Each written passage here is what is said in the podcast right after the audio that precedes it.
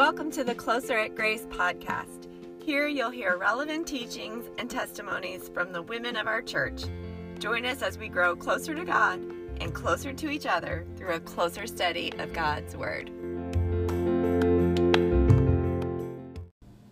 Hello ladies, this is Erin O'Hara, and I am excited to be in this closer study with you this week as we dive into Romans thirteen, verses eight to fourteen.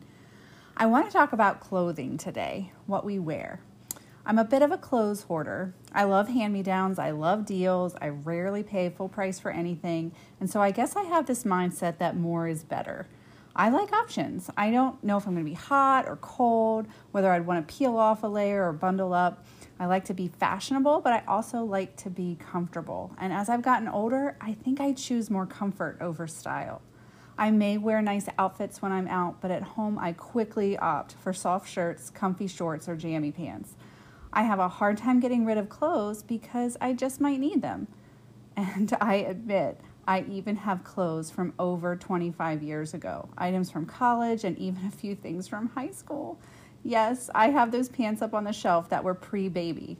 In fact, I took a shirt from that pile and passed it on to my daughter recently.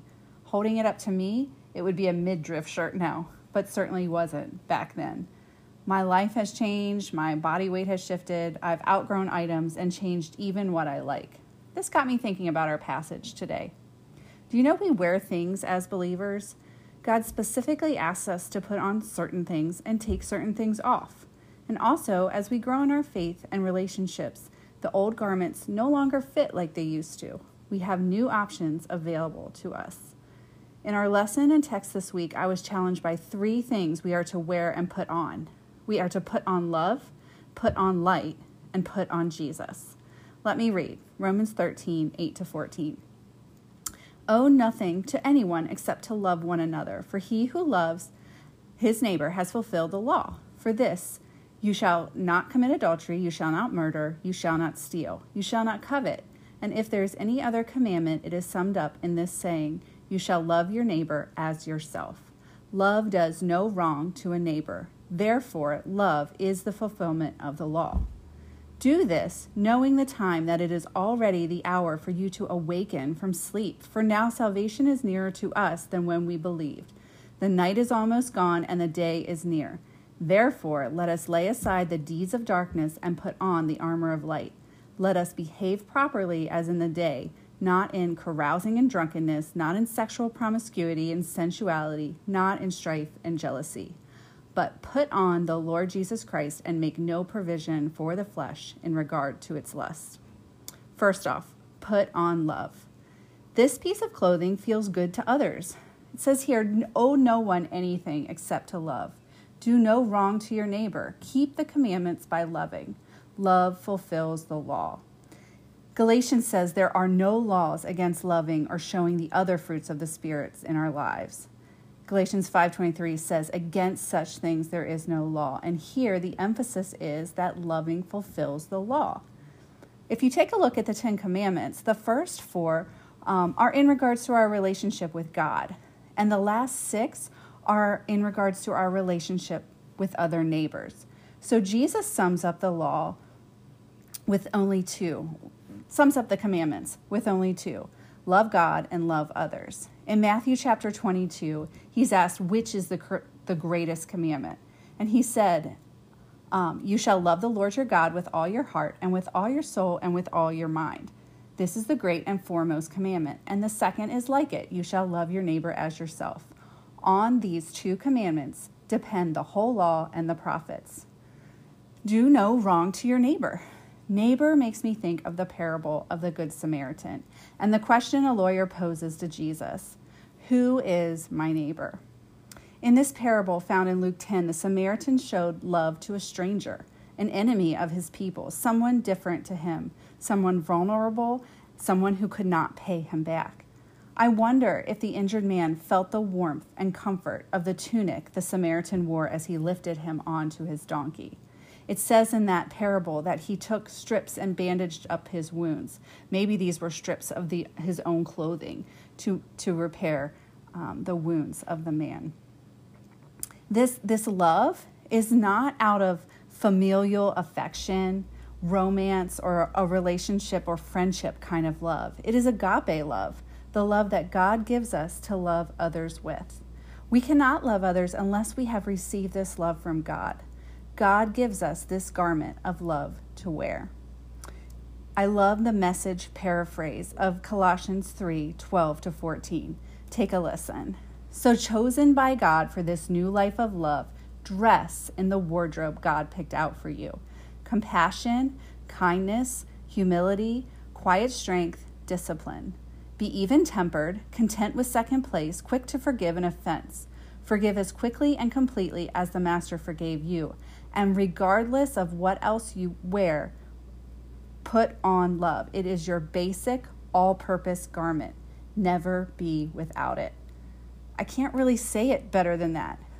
Loving others is our basic, all-purpose garment. It's one we should have on all the time.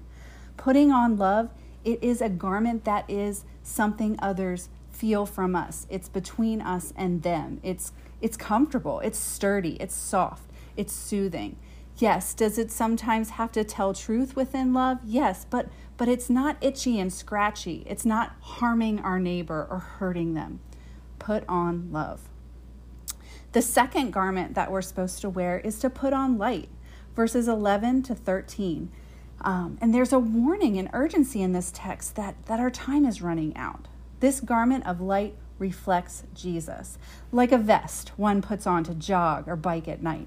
But this one reflects the light of Jesus in our lives. It marks us as his.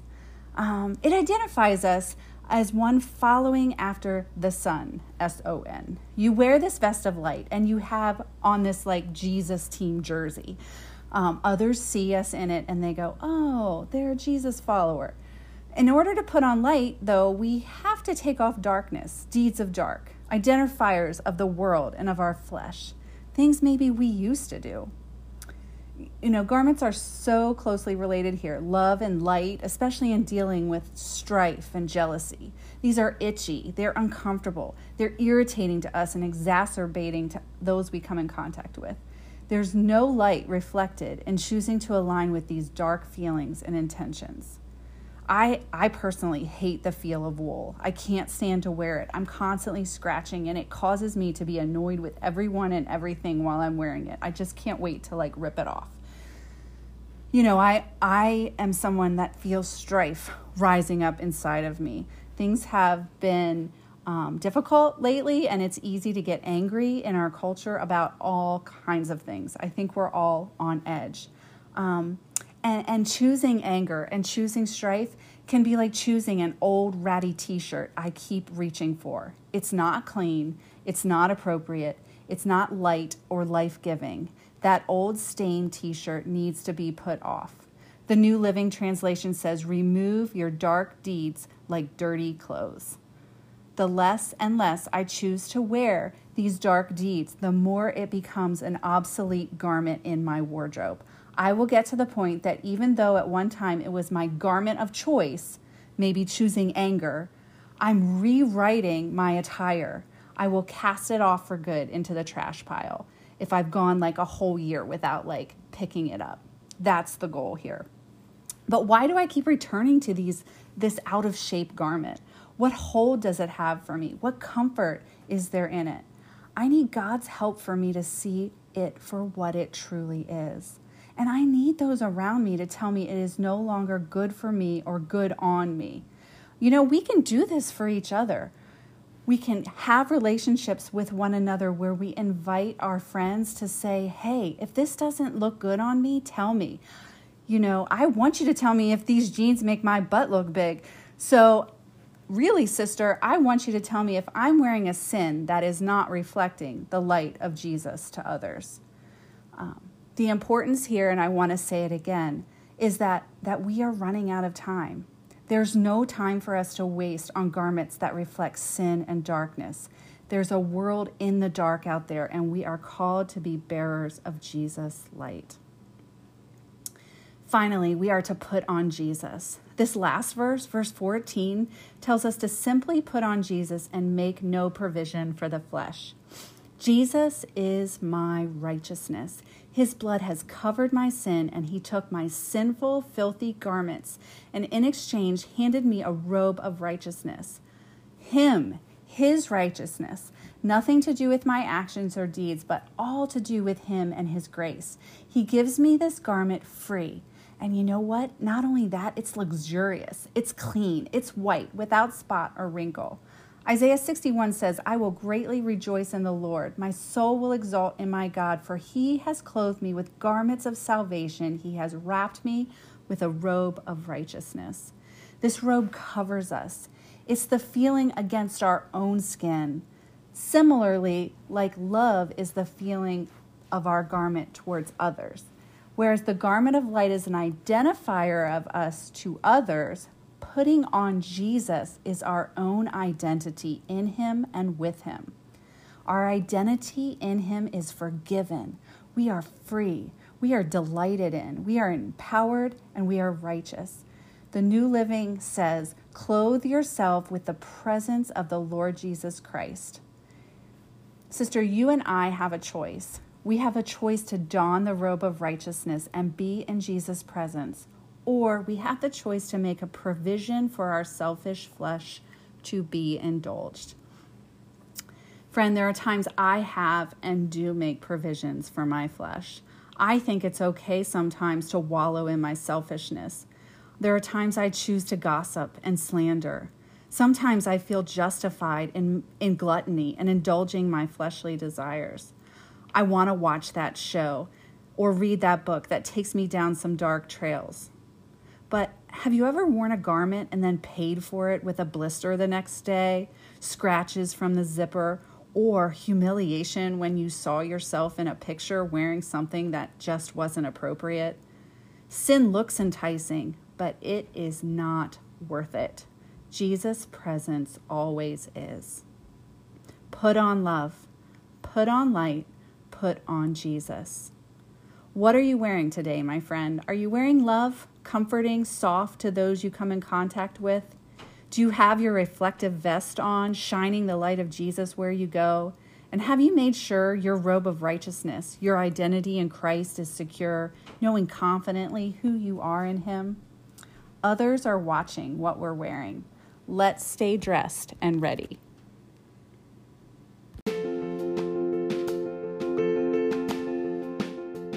Ladies, we want you to grow closer to God and to the other ladies within our church. So if you go to our women's ministry website, you will find the links to our Facebook group, to Instagram, so that you can know all the events that are happening. You will see the links to the events so that you can sign up. You will see the links to groups that you can get involved in, and you'll see the link to our closer studies so that you can get in God's Word more.